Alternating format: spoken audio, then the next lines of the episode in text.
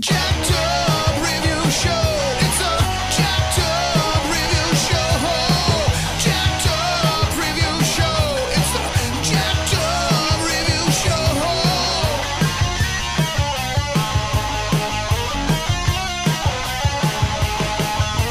us as we cover many an insane movie and numerous cult TV phenomenons. Are you ready to get jacked up? Are you with us? Then listen on.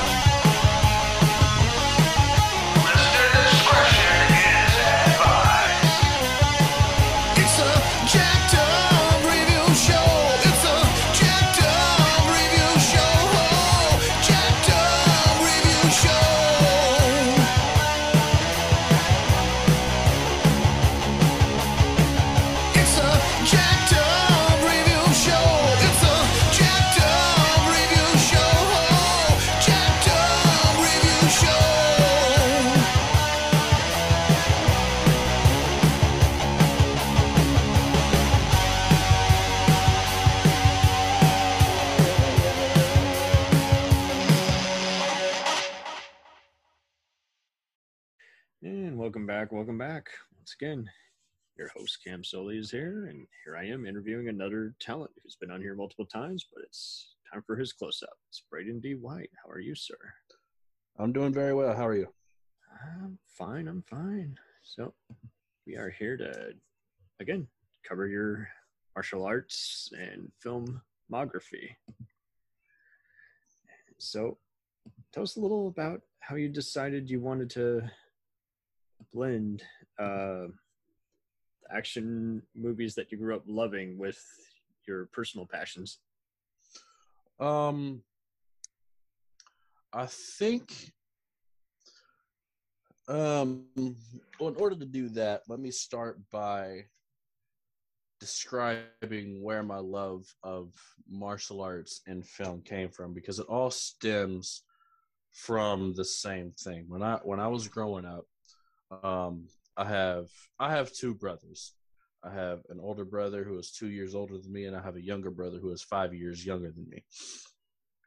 So when I was growing up, uh, my older brother uh, was into Power Rangers, and by watching him watch Power Rangers, I got into Power Rangers, and um, that's where it started. Just me loving to watch Power Rangers, and then um, before I even knew what action movies really were, I would just see like uh, my dad or uh, sometimes my grandma would be watching Walker Texas Ranger, and I'd be in.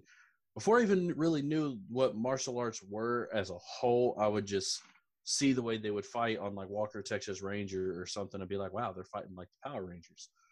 And then I think I was like seven whenever I finally learned the term martial arts and karate. And it grew from there. Like um it started from me wanting to be a power ranger. And then i was 10 years old when my dad signed me up for my first karate lessons with a guy that he worked with. And at the time he was a seventh degree black belt. And uh uh probably should explain that. My parents split up when i was very young so Hmm. I would I would live with my mom during the school year and visit my dad in the summer, and and no need to feel sorry for me and anything. They I, I don't really have any memory of my mom and dad being together, but you know I'm no worse for wear. I had a great life. You know what I mean? Uh-huh. Right. And so I would come visit my dad, and he made a deal with me. He's like, "Hey, mom tells me you made good grades, then I'll sign you up for karate class." So I made good grades. He signed me up for karate class, and I was ten years old. And but I specifically remember a point, and I was like eight years old. I was watching this one movie, and there was kids like my age, and they were doing karate, and they were beating up adults. I don't remember the movie, Three ninjas. but they were um actually i think it was one of those actually um nice. but yeah they were they were beating adults and i was like you know what maybe this is something i can do and i remember my dad calling me downstairs at his house and we watched it together and i remember just offhandedly saying you know what i think i could do this and i think i'll start probably age 10 or 11 but you know i had no idea that how right I really was because at 10 years old is when I started taking karate. And then, you know, as I got older, you know, I learned who Jackie Chan and Jet Li and Bruce Lee and all these different people were. And my love just grew from there, really. Uh, very neat. And when did it just click that, you know, these guys were icons? They were kind of your heroes, and you wanted to kind of be some kind of hero in some capacity. Um, I don't really have a moment where it clicked, where I had an epiphany and said, "Man, these are icons." Like at at, at this point, Right. yeah, like I didn't at that time in my in my martial arts journey per se. I I had no idea the cultural significance of the movies they were making. You know what I mean? To me, they were just making some kick ass action movies. But um I do I do remember um like I said, I don't remember the exact moment, but I do remember having the conversation with myself that I want to do these types of movies because I was doing karate and I was like, these guys are getting paid real money to do karate on TV. I want to be one of those guys. Very cool. And uh, what? So a little backtrace. Uh, what inspired you other than, again, just spiritually, just loving the martial arts and just just seeing how badass it can be? What was it? Also just say you know health and fitness. honestly it like i would like to say that i have some sort of spectacular story about you know i saw how much discipline it gave me i wish i had some sort of story like that but honestly it just on a much much simpler level i just enjoyed doing it it was something that i found fun you know how like you have people who go to the park and they they like playing baseball or basketball martial arts was it for me i i just found it fun to me whenever I'd go to karate class, it was like it would it would be the equivalent of going to the park every weekend for a pickup game. Uh, for for sure. And So, like I said, I I wish I had some sort of story. Be like, I saw how much discipline it gave me. I saw the the values that it brought to my life. No, I just I had fun with it. oh, good. Okay. Uh, who was your mentor? Um, like personal mentor. Yes. Yeah. Um, What trained you? Well, I've I've had a, I've had a few. Um, I will say that my my first instructor, who is also now again my current instructor, his name is uh, Master Mark Haley. Uh, when I first started training under him, he was a seventh degree black belt, and he is now currently an eighth degree black belt. And um, he is actually in the United States Martial Arts Hall of Fame. I forget what year, somewhere in the 2003 to 2006 range but he is in the Marsh the United States Martial Arts Hall of Fame as Shotokan Instructor of the Year. And like I said, he worked with my dad. And you know, he's he's like five foot four. He's he's old and decrepit now, but he's he still mess you up. But he was the one he was the one who set the bar for me. Like I've been in and out of karate classes. Uh, uh well let me let me explain this a little bit better. I trained with him for a summer. And then when I turned 13, I decided to start living with my dad. And I trained with him throughout that school year. Then he moved because he had a promotion with work. And so ever since then, I've been in and out of dojos. I did boxing for a little bit. I took about a three year hiatus to do school sports. And then I picked it back up right before my senior year of high school. But I never fully quit. You know, I was still practicing the stuff that I did know. And so then I found new classes, and I, I altogether now probably been in and out of out, out of about ten or twelve different styles. But he was the one who set the bar. Like, if I went into this class and I felt like, and it reminded me of a class that he would teach, then I knew that was going to be a good class. But uh, some other personal mentors that I have um, would be let's see, um, an instructor who put a lot of time and effort into me. He doesn't teach anymore though. Um, his name is Jim Fortner. Um, I learned a lot from him, uh, both good and bad, but uh, I would say the good, the good memories far outweigh the bad. But, Hmm. uh, but I trained under him. He was probably the longest instructor I had. I trained with him on and off for about seven years. And so I learned a lot from him. And then a couple other my personal mentors. One is uh, uh, Steve Rizak Jr. and Senior. They're a father son team. They teach they teach class out of out of a garage in Tulsa, Oklahoma, and I trained with them for about two years. And probably they call themselves a meat and potatoes karate school because they don't do a lot of the the fancy stuff. They don't do like forms or anything like that. They just basically what it is. Um, they call it freestyle karate, but essentially at its core, it's combat kickboxing, and I love it. They they do a really good job over there.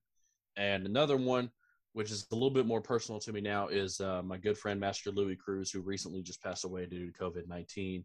He was also slated to be in my next movie, but unfortunately, he passed away before we could shoot anything. So we are now making the film in his memory, but uh, he was also like a big brother to me, and he's a man that will be missed greatly, not just by me, but all of his students, and of course his his family, his fiance, and his two sons as well. For sure. And I saw your tribute to him, and he just seemed like just again everyone just resonated with him. Oh yeah, in in the town that he lived in, he was he was borderline legendary. Everyone knew who he was in that town. For sure, for sure. And uh, altogether, uh, what what skill would you say you're most experienced in? Obviously, you're experienced in all of them, but what what's your go-to style for martial arts? Uh, my uh, my go-to style, I consider Shotokan Karate to be my base, uh, because one, that's the style that I started in, and two, um, that's where a lot of my foundation comes from. Like, like I said, I've dabbled in boxing and kickboxing and taekwondo and stuff like this, but uh, Shotokan Karate is what I uh, I've always considered myself to be a part of, mainly due to the fact that that's where I started and I never really abandoned those roots. You know what I mean? Everything, everything. Let me let me word this a little bit better. Everything that I've learned since up to this point, everything that I've learned since has been in addition to my Shotokan. It hasn't taken its place or anything like that. So I would consider Shotokan to be Shotokan karate to be what I call my base style. Okay, very neat, very neat. And uh, when you started integrating in boxing, uh, what was that around the same time that you were kind of noticing that uh, mixed martial arts was kind of rising in popularity a bit? Um, actually, I would even consider, even still to this day, I'm not the biggest fan of mixed martial arts. Like I, I enjoy watching it from time to time, but I'm not, I'm not one that catches all the UFC fights on pay per view or anything like that. Okay. Um, really, what it just came down to was options. Like I said, uh, my karate teacher moved when I was 13, so I didn't have a school. But turn of events, my science teacher in eighth grade is a former pro boxer. He has stats on the internet and everything. His name is Barry Audia, and he was known as the Pennington Pounder because his Nice. hometown, his hometown here in Virginia is Pennington Gap, so he was known as the Pennington Pounder. And he told me he was like, "Hey, I got some MMA guys that work out at my gym, and you know, they I have a couple bags that if you want to if you want to throw some kicks, you can throw some kicks." And so basically, I just, it was basically out of not wanting to stop training, but not really having any other options to go. So I went, I started taking boxing, and I worked out with these MMA guys towards the end of class, and we worked on some kicks. And like I said, it was not really, it really didn't have, I will say the MMA really didn't have an effect on my decision to join the boxing gym. And the fact that I didn't want to learn MMA, but it was the fact that there were MMA guys that trained there, and I wanted somebody there to help me so I could keep training my kicks and my karate and stuff like that. Okay, very cool. And uh, how would you describe your uh, your various moves that you're able to demonstrate? Um, how would I describe them? Um, I've been told that someone my size should not be able to move the way that I can. And it's because um, over the last seven years, I would say, I've put on roughly a hundred pounds, but I've been training almost consistently for that entire time. So I never really lost any of my ability. It's just some of it became harder to do Mm. because of my size. Now I have more weight. Like if I'm throwing a spinny kick, I have to throw it a little bit harder. I, I can still do it. It just takes more effort. So I would say uh, what I used to jokingly refer to as uh, I would- I would say, especially when I was like in my late teens and early 20s, I would say that I'm bimble, which is big and nimble. So I would say I'm bimble Nice. but basically um yeah i've just been told that someone my size should not be able to move the way that i can and it goes both ways people are are almost mad that i can move the way that i can and i have people that are really really impressed Okay, very neat. So, altogether, would you also say that, you know, you're getting great feedback like that, and that's just you're just in an overall positive environment growing up, in addition to uh everyone encouraging you to, you know, go for this. yeah yeah like I, I would i would totally say that i grew up in a positive environment like i said you know just because my parents split up my parents split up when i was around two years old that doesn't mean that you know i was lucky enough to to have parents who who um didn't use the kids as bargaining tools you know what i mean they they tried their best to work everything out in the best interest of me and my brother so so I I can honestly say that I grew up in. Um, I'm not gonna say that everything was happy because you know every family has their their issues and stuff. I'm not gonna say that I was, you know, a perfect kid because I got in trouble, but I I will honestly say that I I grew up in a positive and constructive environment. I can I can honestly say that. Okay, that's great that you can attest to that. Um, and altogether, um, uh, so when when came the time for when you decided, hey, you know, okay, I've I've had a good, solid upbringing. I've had, you know, just always practicing uh, my skill set and everything. Uh, when, did you finally decide, hey, I want to actually kind of incorporate this into some kind of movie, whether it's you know a low budget, you know, kickboxing film or an actual mainstream movie? Um, I would say the time when I really decided that I wanted to take doing movies seriously. Um, I will honestly say the time that I made up my mind that I wanted to do it. Um, I had no legitimate means of trying to make it happen. I remember being 13 years old and I had a computer class. And after I would get done with my assignments, I would start writing scripts. And this one script that I had in my mind, like it was, I found it, I found it not long ago, like about a year ago. I refound it on one of my old hard drives, and I almost cried. It was so bad. But in my in 13 year old me's mind, this was going to be the movie that put me into stardom. I was going to have Jet Li play my my kung fu teacher and then like like i said i found it about a year ago on an old hard drive and like it physically hurt to read it was so bad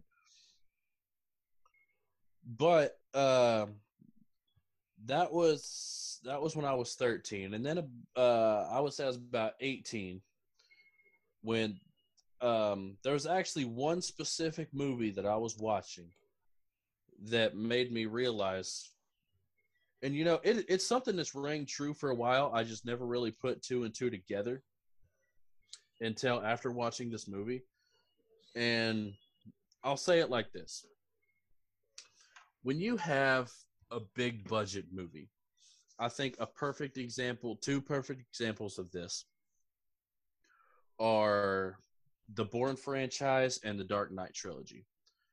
When you have franchises that are that big, you have enough money to find an actor who plays the character that you need and they they also have enough money to hire somebody to train these two actors to be able to at least look like they know what they're doing Mhm. if anything, they train them in the choreography. They don't train them in the art itself, but they run through the choreography so much that it looks like they're proficient.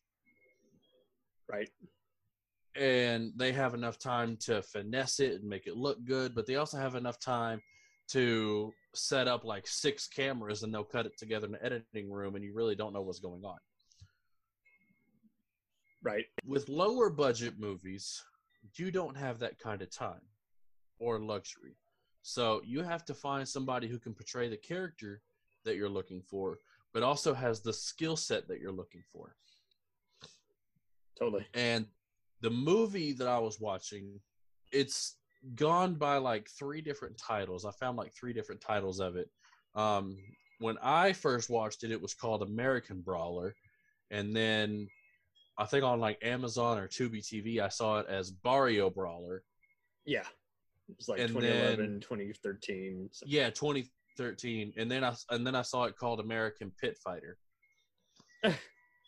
but that was the movie because I wa- I'm a big fan of watching the behind the scenes featurettes, and I remember them saying that the reason they were able to get a movie this quality done was because basically everyone knew each other already. They were all in the martial arts universe together, and they had 14 movies to sh- 14 days to shoot the entire movie. And basically, what they did was everyone was working out together anyway, so they just got everybody together and they shot the fight scenes within the first like three days. All the fight scenes of the movie were done in like the first three days, and the rest was ironing out the drama and reshoots. But they had 14 days to shoot that entire movie. 14 days, man. And so that's that's at the point whenever I realized, you know what? And that's when I really started thinking back and I was like, you know what? Some of these lower budget movies actually are some of my favorite movies because I started thinking back to Art of War 2 with Wesley Snipes and Undisputed 3 and Never Back Down 2 and those kind of movies that are, you know, by Hollywood standards are considered low budget. Right. Less than And that's two when I million. Yeah, and that's when I started thinking, you know what, this is this is something that's doable. So that's when I started taking my screenwriting a little bit more seriously. And of course, I always took my martial arts seriously. And so I figured, well, at this kind of at this kind of level, acting is really not that much of a factor, then, is it? So I kind of delayed the acting a little bit, and I didn't I didn't really start taking acting seriously. Um, well, let's let's go about halfway in between ro- watching Mario Fighter and when I started acting. Um, around that time is whenever the whole Iron Fist thing happened. Which a little bit of a plug for both of us here. If you haven't heard about the Iron Fist thing, we have a whole episode about it, and it's a really interesting story because nothing about it is conventional in the acting sense. But it's a fun story, and it was a fun video. Um, you can find it on my YouTube channel. That's when the Iron Fist video happened. And I will say that before the Iron Fist video happened, I was working on a script that I had had the idea of for, let's see, at that point, probably about five years. I'd had the idea for this. And basically, what triggered me wanting to write that particular version was it was uh, I had a dream. And uh, I had met a friend because I'd also recently just started YouTube at this point, and I had met a friend through YouTube who was also doing martial arts videos. And we started talking on Facebook and Snapchat and stuff like that. And I told her about this dream that I had about how we was at a hotel and it got overrun by terrorists. And we basically started doing karate on everybody and, and kicked butt and took names and that was the end of it because she was also a black belt in taekwondo and karate. So uh, she was one who inspired me to actually start my youtube channel it's so i told her about that and she was like man that sounds that sounds like it'd be a really cool movie and i was like well if you wanted to try and do a movie i've had this other idea for a while and she was like, "Man, that sounds cool. You should write it out." And so I started writing it, and I wrote it for me, her, and uh, my younger brother at the time, who was in my karate class, and we were all three going to be in it. And again, this is before I had any kind of resources whatsoever. I just wrote it, and I was like, "Yeah, we gonna be in it," and that was it. Had no idea how I was going to make it happen, but I was going to make it happen. And so then about a year later is when the Iron Fist video happened.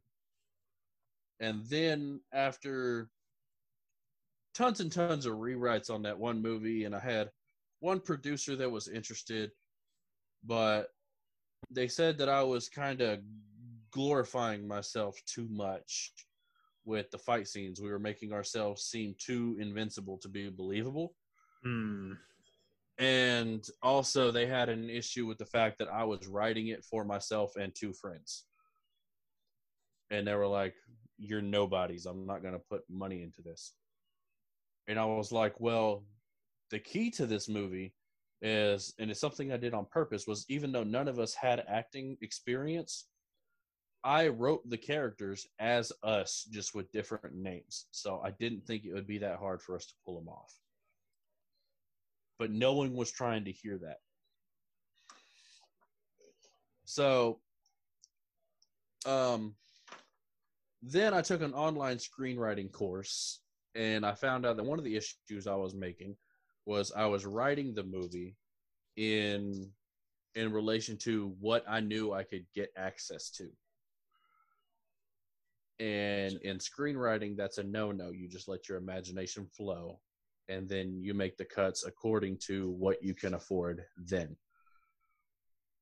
So after I took that screenwriting course, I uh, I I essentially shelved that first script that I was working on. And then I started writing another one and I I can't explain where it came from.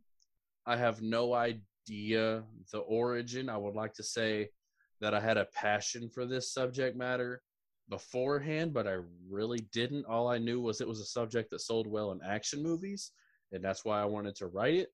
But that was the origin of Skin Circuit.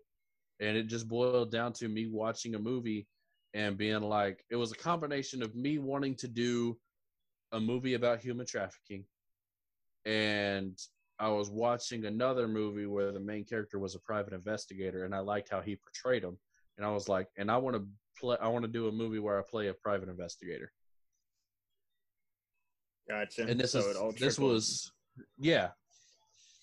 And uh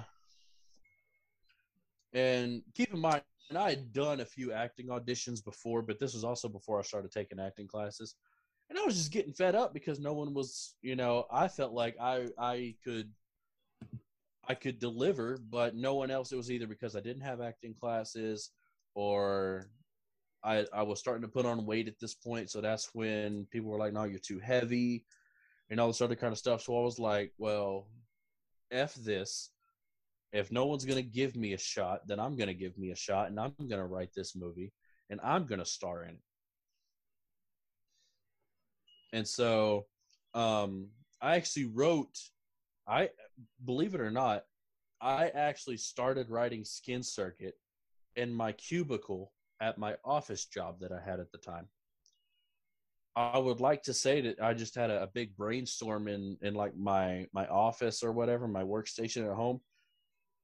But no, I was I was basically um, I was working at a call center at the time, and I had my own cubicle, and I was in between calls, and I just started writing. I didn't have any plan. All I knew was here's the main character. This is how everything's getting started.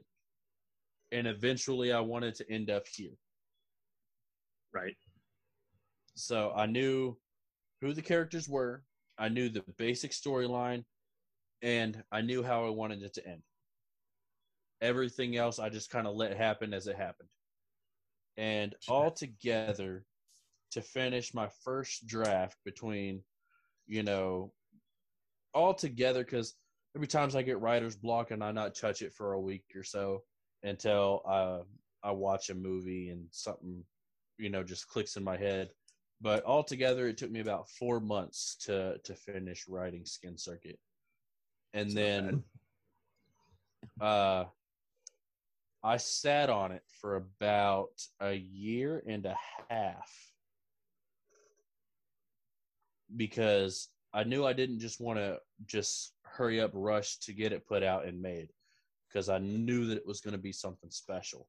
And then let's see, I finished writing it in about, I would say March or April of 2018.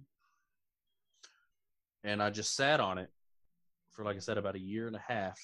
And then uh, uh, when I moved back to Oklahoma in the beginning of 2019, that's when I got signed with my acting agency that I'm with, Linda Lehman, and uh, and they offered a uh, they do the course twice a year, or at least they did before COVID. Uh, they did the course twice a year, and it was essentially it was an acting class. Like it taught you how to act, but it what its main purpose was to help you envision your scene when you're prepping for an audition Oh, but but it also it all it, with that with teaching you how to immerse yourself in a scene on paper it taught you how to act if you know what i mean that's cool. and so i did that course three times and it was in between my first and second time that i had gotten an offer to go down and help on a movie about three hours away in your neck of the woods in denton texas Sweet.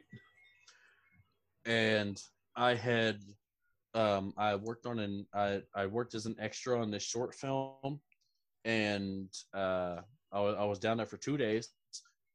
And the first day I worked as an extra and then the second day they let me help out behind the scenes as a PA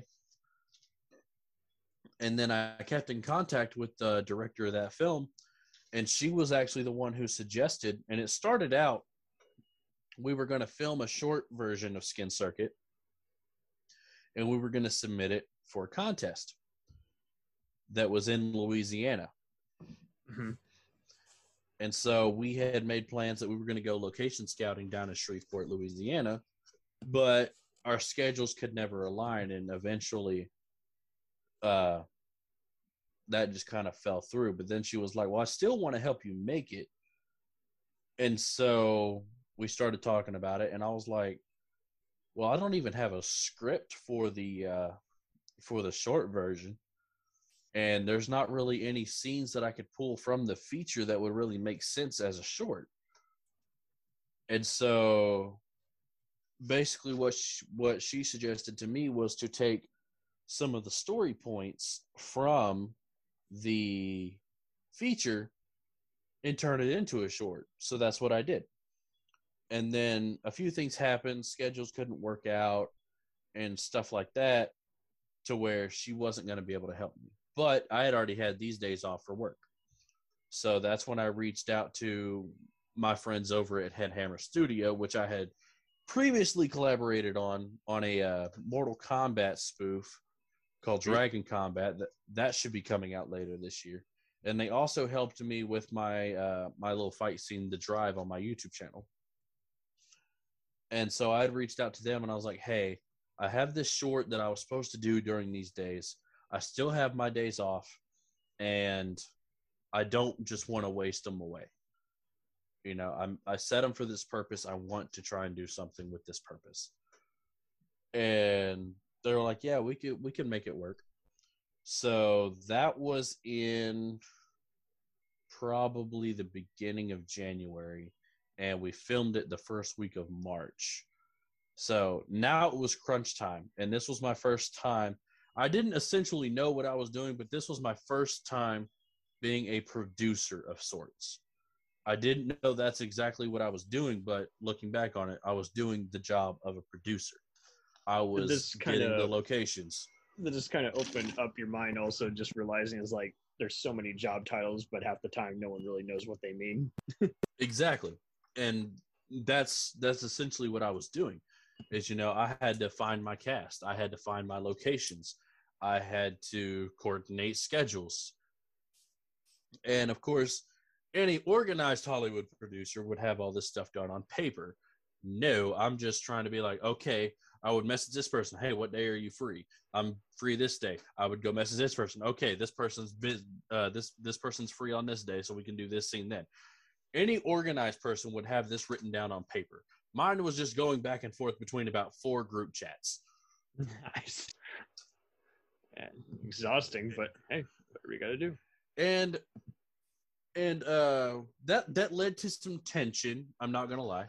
It um, you know, there there was a there was a couple not gonna say arguments, but there was a couple quarrels about scheduling and stuff like that.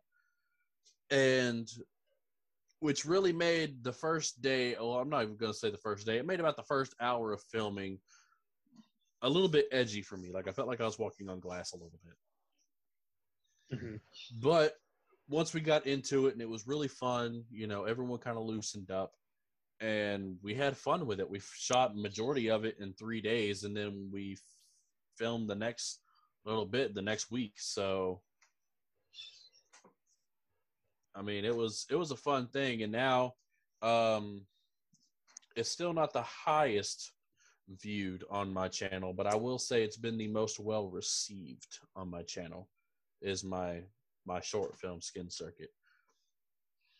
this allow you to kind of just see how hey you know you're in reception mode where it's like okay here's what i want here's what i'm getting how do i get to the next wave of where i get what i want you know for in a favorable outcome you know Yeah, but also during this time while I'm trying to get uh Skin Circuit off the ground, even before you know, I was continuously you know writing other scripts as well.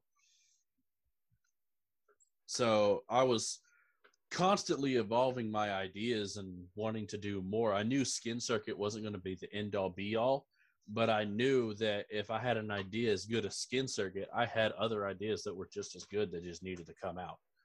And I actually have uh, another. I actually had another idea that I remember coming up with even before I came up with Skin Circuit. It just kind of, I kind of, I kind of forgot about it. You know what I mean?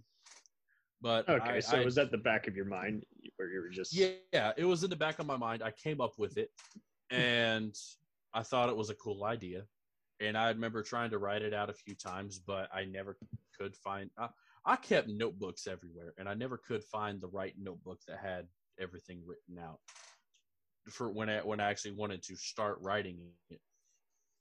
And then uh, after I finished writing Skin Circuit, I was like, man, that was kind of fun. I want to write another one now and you know because as much stress as skin circuit ca- caused me with uh writing it and getting writer's block and all that i had a tremendous amount of fun writing it and so uh after that i started writing this other one. And and i was like well because i still remember the base idea. I was like this is what i want but I didn't really know what to call it. And so for a while, I would say for about the first for about the first 20 or so pages it didn't have a title mm. just because I couldn't think of what to call it. And you know, after Skin Circuit, I brought it up to some people and they wanted to go ahead and do it. We we were having a good time do it. There were some creative issues and they took it and I have no problems with that. They're doing a great job with it. Um but I also took the same base idea and mixed it with my idea that I had for a sequel, and that is eventually what led us to Double Cross. And Double Cross is the new film that I'm getting ready to start filming. Uh, they're filming some scenes without me uh, the week of May 21st because I'm starting a new job and I won't be able to make it out there. But there's a ton of scenes that I'm not in. So they're going to go ahead and get those knocked out. And then later on in the year, when I'm able to get some time, then I'm going to go down there and we'll, we're going to finish up the movie. Nice. And you know, it's all copyright, everything. So you know, every, Yes, everything's everything's good. On I, I will say this, um, without mentioning any names or movie titles or anything like that, I can hundred percent say, yes, I'm disappointed that I'm not a part of that other movie anymore, just for the simple fact that I created it. And I will always have a spot in my heart for it but I can with a hundred percent certainty and a hundred percent honesty and say I 100% support the vision and I hope that it does extremely well for everybody. sure. And like I said, because I haven't had a chance to talk to the other party for us to clear the air. At, at this point, as of this recording of this episode, I haven't had a chance to talk to the other party to clear the air. But yes, I'm upset that I'm not a part of it just for the simple fact that I wanted to be a part of it. But beyond that, I hope it does wonders for everyone, and I hope everyone is happy with the outcome. best way to put it. So, seeing other indie action stars like Scott Adkins and Gary Daniels still kicking, uh, uh, who are some people in the indie action industry you think you would love to, if opportunity um permitted, uh, collaborate with? Um, number one on the list is Scott Adkins. I've been looking up to Scott Adkins since 2009, and I I remember I was in my computer class and I was uh, I just finished all my work and I was just searching the internet, and that's when his movie Ninja was about to come out, and they had the trailer out for it. So I was like, oh, I'll check this out. And you know, Scott Adkins is not a small dude. He's ripped. And so based on seeing him, I was like, oh, this dude looks like an MMA fighter. They taught him a cool flash a couple cool flashy moves and they're gonna call him a ninja. This is about to be a joke. And then um, because I was actually curious to see who he fought for, like UFC, Strikeforce, or whatever. So I Googled for like two days to find his name. And then when I found his name, I found one of his old show reels from like the early thousands. I was like, oh, he's like the real deal. Like he's not an MMA fighter. Like he can really move like this. I was like, oh, okay, we we on to something. And then the movie Ninja came out, and uh, um, I hope my dad never hears this because I'm about to tell him myself.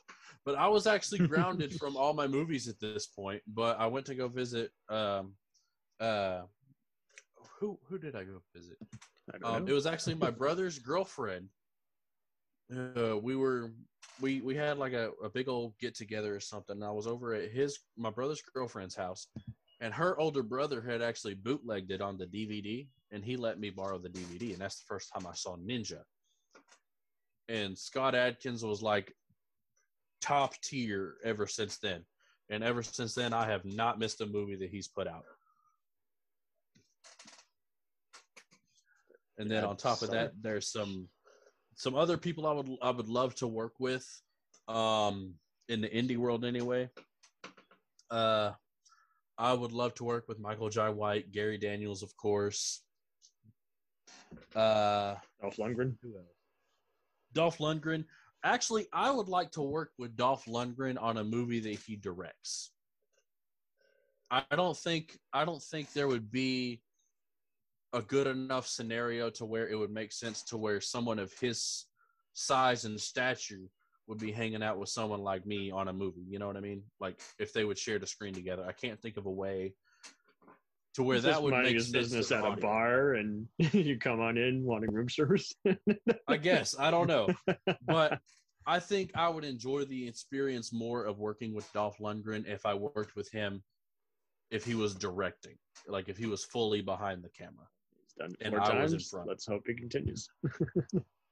Um, yeah, but Dolph Lundgren's on the list. Um, I would love, love, love to work with some of the international stars like Tony Jaa, Iko Uwais. Uh, there's this one guy. There's two guys in India that I'm not sure a lot of people hear of. That um, I would love to. I would love to work with. Uh, uh, Tiger Shroff.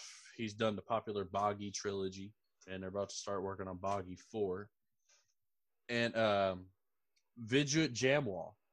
He did the Commando series in India. Those are two guys I would love to work with. Um, but in terms of filmmaking on a low budget, one of the cheapest places to do an action movie is Thailand, and I will do an action movie in Thailand as the main actor before I die. I promise you that. I just don't know when it'll be. But that is on the bucket list to star in an action movie that's filmed in Thailand. Would you like to somehow convince Jeff Speakman to get out of retirement and just like make a cameo in your movie? I would absolutely love that. If I felt like I had that kind of pool and I was able to walk into Jeff Speakman's dojo and be like, hey, I need you in this movie real quick. And he'd be like, yeah, sure, no problem. I would absolutely love that. However, in terms of the Hollywood and film industry, my company practically doesn't exist. I'm not on anybody's radar like that. But if I could get him to if I could get him to play a cameo as a karate teacher at the very least, I would be ecstatic. Okay, very cool. And uh, I mean, the again, the martial arts uh, scene is always going to be big on home video releases, and now it's on streaming and the internet. Um, do you think there's any other stars who do actually want to come back? They just haven't had any decent script or people they want to work with. Um, yeah, actually, and I've heard this directly from him, uh, because I actually uh was on a I wasn't on a panel with him, but I was he was doing some sort of appearance, and I was at his panel, and I asked him if he's ever considered coming out of retirement, and he says he never officially retired. He just wasn't given any opportunities, and that is Loren Avedon who we know from No Retreat, No Surrender 2 and 3, and also King of Kickboxers, where he fought Billy Blanks. I would love to see him come back and make a, another movie. And um, Oh, you I mentioned Billy Blanks. Do you think he would pop up? um, honestly, as cool as it would be to work with Billy Blanks, in my humble opinion, in terms of a martial artist and an actor and a filmmaker, I think he is focused right now on doing his Tae Bo thing, and I think he's content with that. So I don't really see him making a comeback. You know what I mean? kind of like how Frank Zagarino owns like a home movie theater setup system and doesn't want anything to do with movies. It- yeah, essentially. But I don't think it's because he doesn't like it or he didn't have a good time when he did it. It's just he's so immersed in the world of fitness and Tae Bo right now that he's content with that. Okay, very cool. And Avedon's good mention. Uh, Richard Norton. Um, Richard Norton is more behind the scenes now, but I would love to work on a movie with him as like the stunt coordinator. Like I have, I have a couple dream teams. Like if I had this in a movie, this movie would be popping. You know, like uh, if I had a movie that was directed by Isaac Florentine, uh, the fights were choreographed by Tim Mann and were directed by Richard Norton and I had Mhm. Scott Adkins playing the other lead. That is a perfect movie, in my opinion, right there. Yep. For sure. And that's why Accident Man is on the top of my action movie list. It's not what I would call a martial arts film per se, but it has everything that a martial arts fan would want. For sure, for sure.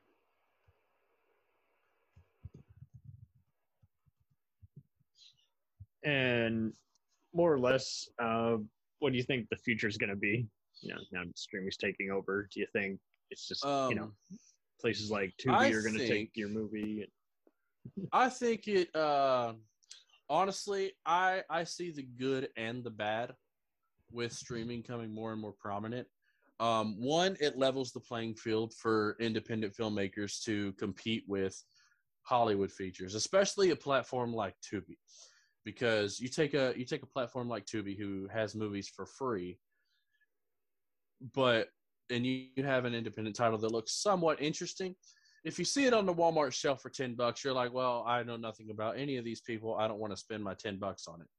But then you go home later that night, you get on Tubi TV, you say that you see that same title, and you're like, well, it's free. I'll, it's free on Tubi. I'll go ahead and I'll give it a shot. So you're you're more out to to build your audience that way, and then if they watch that movie, they enjoy it, then they're more apt to go back to Walmart the next day and buy that movie. Right. So I think that streaming levels the playing field, but at the same time, with the fact that it is leveling the playing field, there it's become oversaturated with a bunch of garbage. Like there's a bunch of movies that were uh, shot on crappy cell phones, and yeah, they're an hour and a half long, but you know if you don't have a script and if you don't have this or that, and you know if literally all you have is a camera, you don't have any production value behind it, it's garbage. Yep. And I and honestly, I find it funny that uh, I see people who make these garbage films, and then they go they go on they go on these different uh, like platforms and stuff. Like they'll be on YouTube reviewing these movies and like they'll be like uh in the same sentence they'll be like this low budget action movie that just came out that stars Michael Jai White was garbage.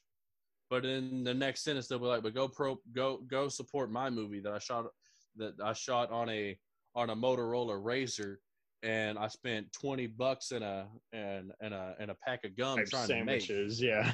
yeah and and they're trying and they're saying it's it's on Tubi TV go watch it and now I have seen some movies I'm not saying that all movies with that are bad because uh, I have seen a few of them that are good I own a couple of them that I've bought straight from the filmmaker themselves that just grinded enough to where they were able to make the movies and make them happen you know what I mean and a lot of times I won't buy a movie like like when I buy a movie directly from the filmmaker, which I've done a number of times.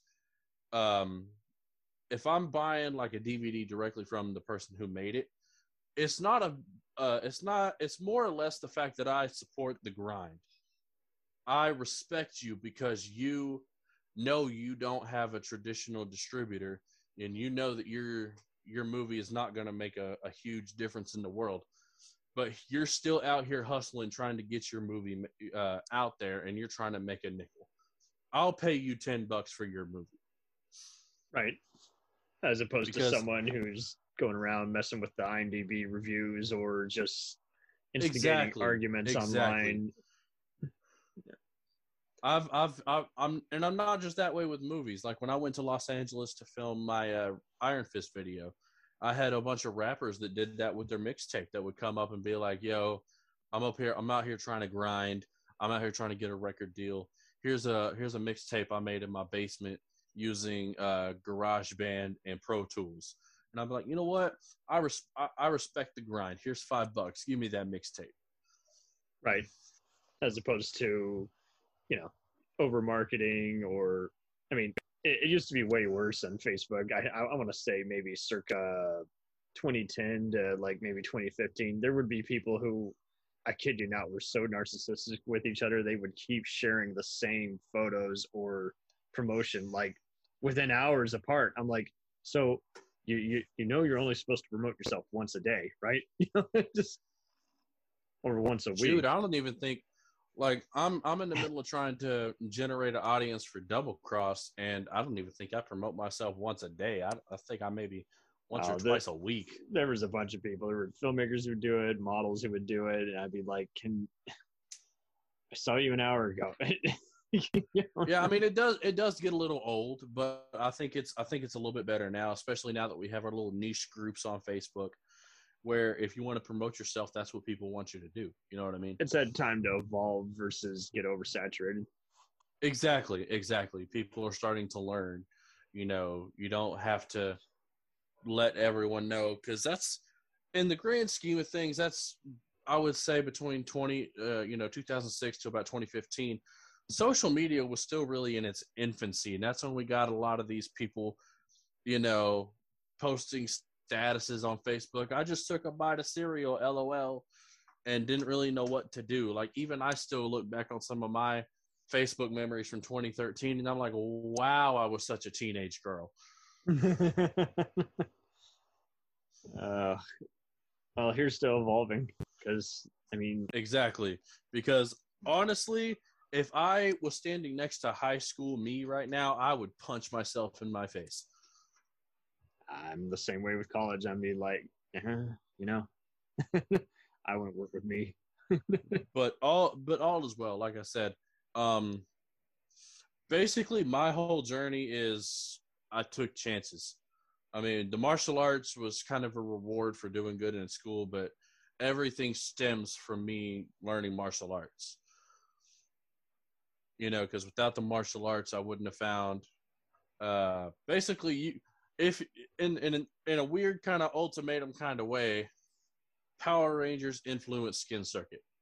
If you want to look at the grand scheme of things, I think it inspired a lot of stunts, let alone martial arts, without, regardless of anyone's connection to it. You know, exactly. But if you look at it and be like uh, the the TV show Power Rangers, and if I say yes, Power Rangers was an influence on Skin Circuit, people are going to look at me and be like, "How is that?"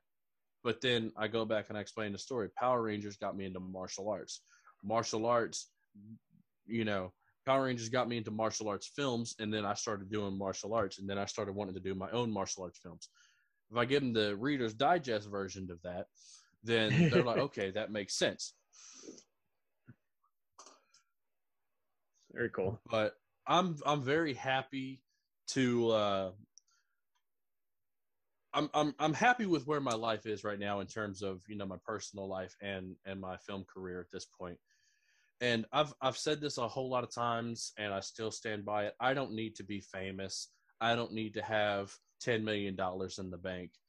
But if I could take my company and make movies and make enough money with those movies to support my wife and kid, then I would be happy. Okay, very cool. And Like I don't I don't need to I mean, sure it would be nice to be known on all corners of the earth, but at the same time I like my privacy. And my wife is also very private. So I would be happy to stay on the indie level just for a sense of privacy. And like I said, I don't need to have millions of dollars in the bank. But if I had enough money in the bank to where I could support my wife and my kid, then I'd be happy. totally. And here's to forming that production company and making all these movies at your leisure. You know. That's that's the plan. Um, do a little bit of a plug real quick. My production company is called TKO Productions. You can find me on Facebook at facebook.com slash TKO Productions LLC. You can find me on Facebook and Twitter at TKO Prods LLC. That's P R O D S Prods, TKO Prods LLC, because they wouldn't allow a long handle for that, so I had to shorten it. But you can find me on there. Uh, you can find me on YouTube. My personal YouTube is a Braden D, or actually no, our YouTube is Braden White MA. Uh, you can find me on Facebook. My acting Facebook page is Braden White, uh, Braden White actor martial artist. You, my personal Instagram is Braden White MA. My personal Twitter is Braden White MA. And with TKO Productions, basically what we are trying to do is show people that you do not need tens of thousands of dollars to make action movies. We're taking the resources that we have available to us, spending as little as possible, and we're making action movies. My first my first film was my short film Skin Circuit. I think I paid a total of like 600 bucks altogether for that. And it came out quite nicely. Uh, I'm on track for only spending a couple grand for Double Cross, and most of that is going towards food. Um, and then later on down the fed. slate, yes, a lot of people will work for free. No one will work for no food. Yep. But uh, after that, we plan on starting pre-production on the feature version of Skin Circuit, and then we have a couple other projects down the line. Um, a couple, uh, a couple of them are inspired.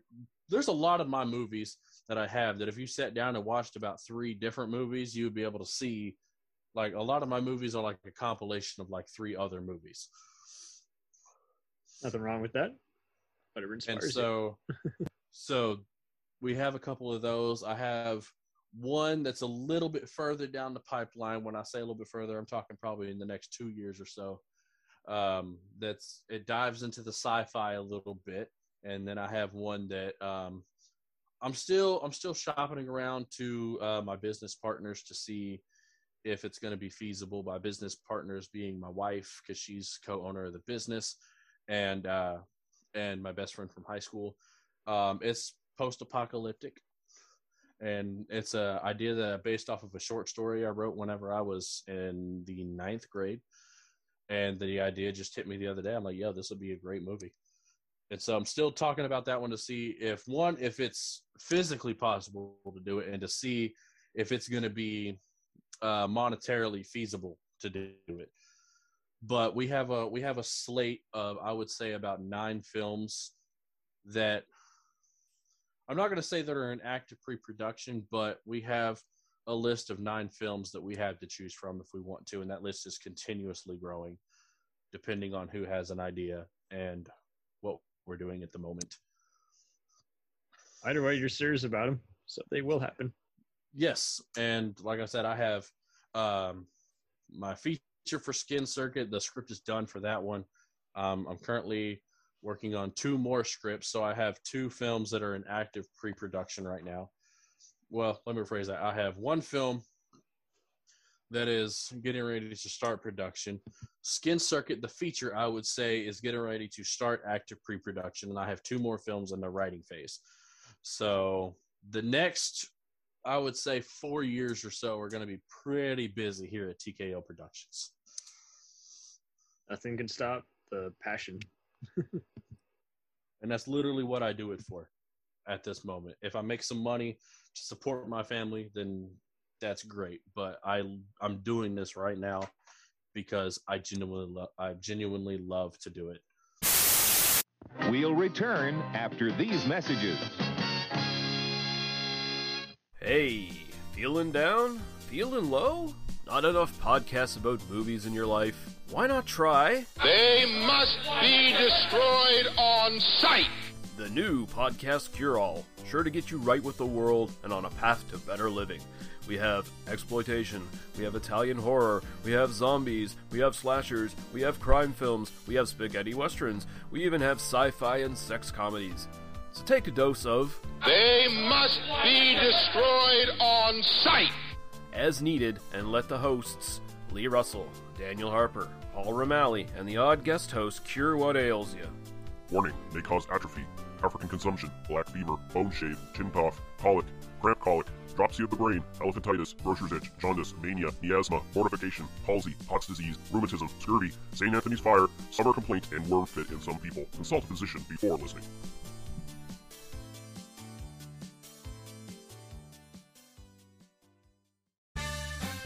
Did you ever see a film at such a young age it left you traumatized with cinematic wounds? Ah, necrophilia. Ah, ah, ah. It's a dead issue, man. Don't don't push it. Cinema Psyops is a weekly podcast documenting an ongoing experiment on the mind of an unwilling test subject.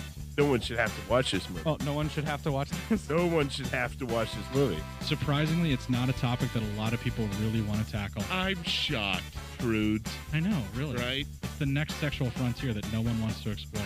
I am, in the most sincerest of senses, disappointed in you. It takes a powerful goddess like Connie, jam her arm down the monster's throat and kill it. Oh, I'm still tripping out over that. Even as a kid, I was like, I gotta find a girl like that. Every week, I, I get a new look of disappointment that I never thought I could get out of her. Unimaginable. At 12 years old, you should not be watching this movie. Obviously. At 13, you should not be. 14, you shouldn't be. I'm not entirely sure even 17 year olds should be watching this. Just because you're offended by something doesn't mean that you have the right to demand that it doesn't exist. Watching this film again, I had all of this like little nerd glee with everything that kept Little popping up. history all Yeah, popping up at you. So I totally loved this film. Hey, I know why you you know couldn't see that. It's because your brain's warped watching this shit at 12 years old. Yeah, this is this is a rough movie. I told you ahead of time when we were getting ready to do it that it was. How be did a you rough watch one. this shit at 12? Because physical wounds heal, cinematic ones don't. Listen to Cinema Psyops. Hey, everybody, I'm Corey. And I'm Zach, and we're the hosts of Podcasting After Dark, a cast dedicated to late night horror and sci fi of the 80s and 90s, often found on HBO and Cinemax. You know, the movies your parents didn't want you watching as a kid. You can find us every other week on Apple Podcasts, Spotify, Podbean, and Stitcher. This is what you want. This is what you get. It's time, let's check our cue, baby. Pair it with a couple brews, baby. We love your movies. We love the bad ones too. So we watch them all and pass their lessons on to you. Oh yeah.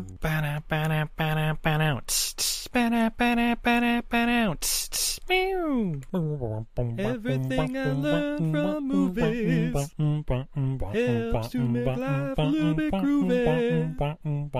With a one-last plot holes of gratuitous movies. It's time to get busy with your friend Steve and Izzy. At eilfm.podbean.com. We now continue with our program.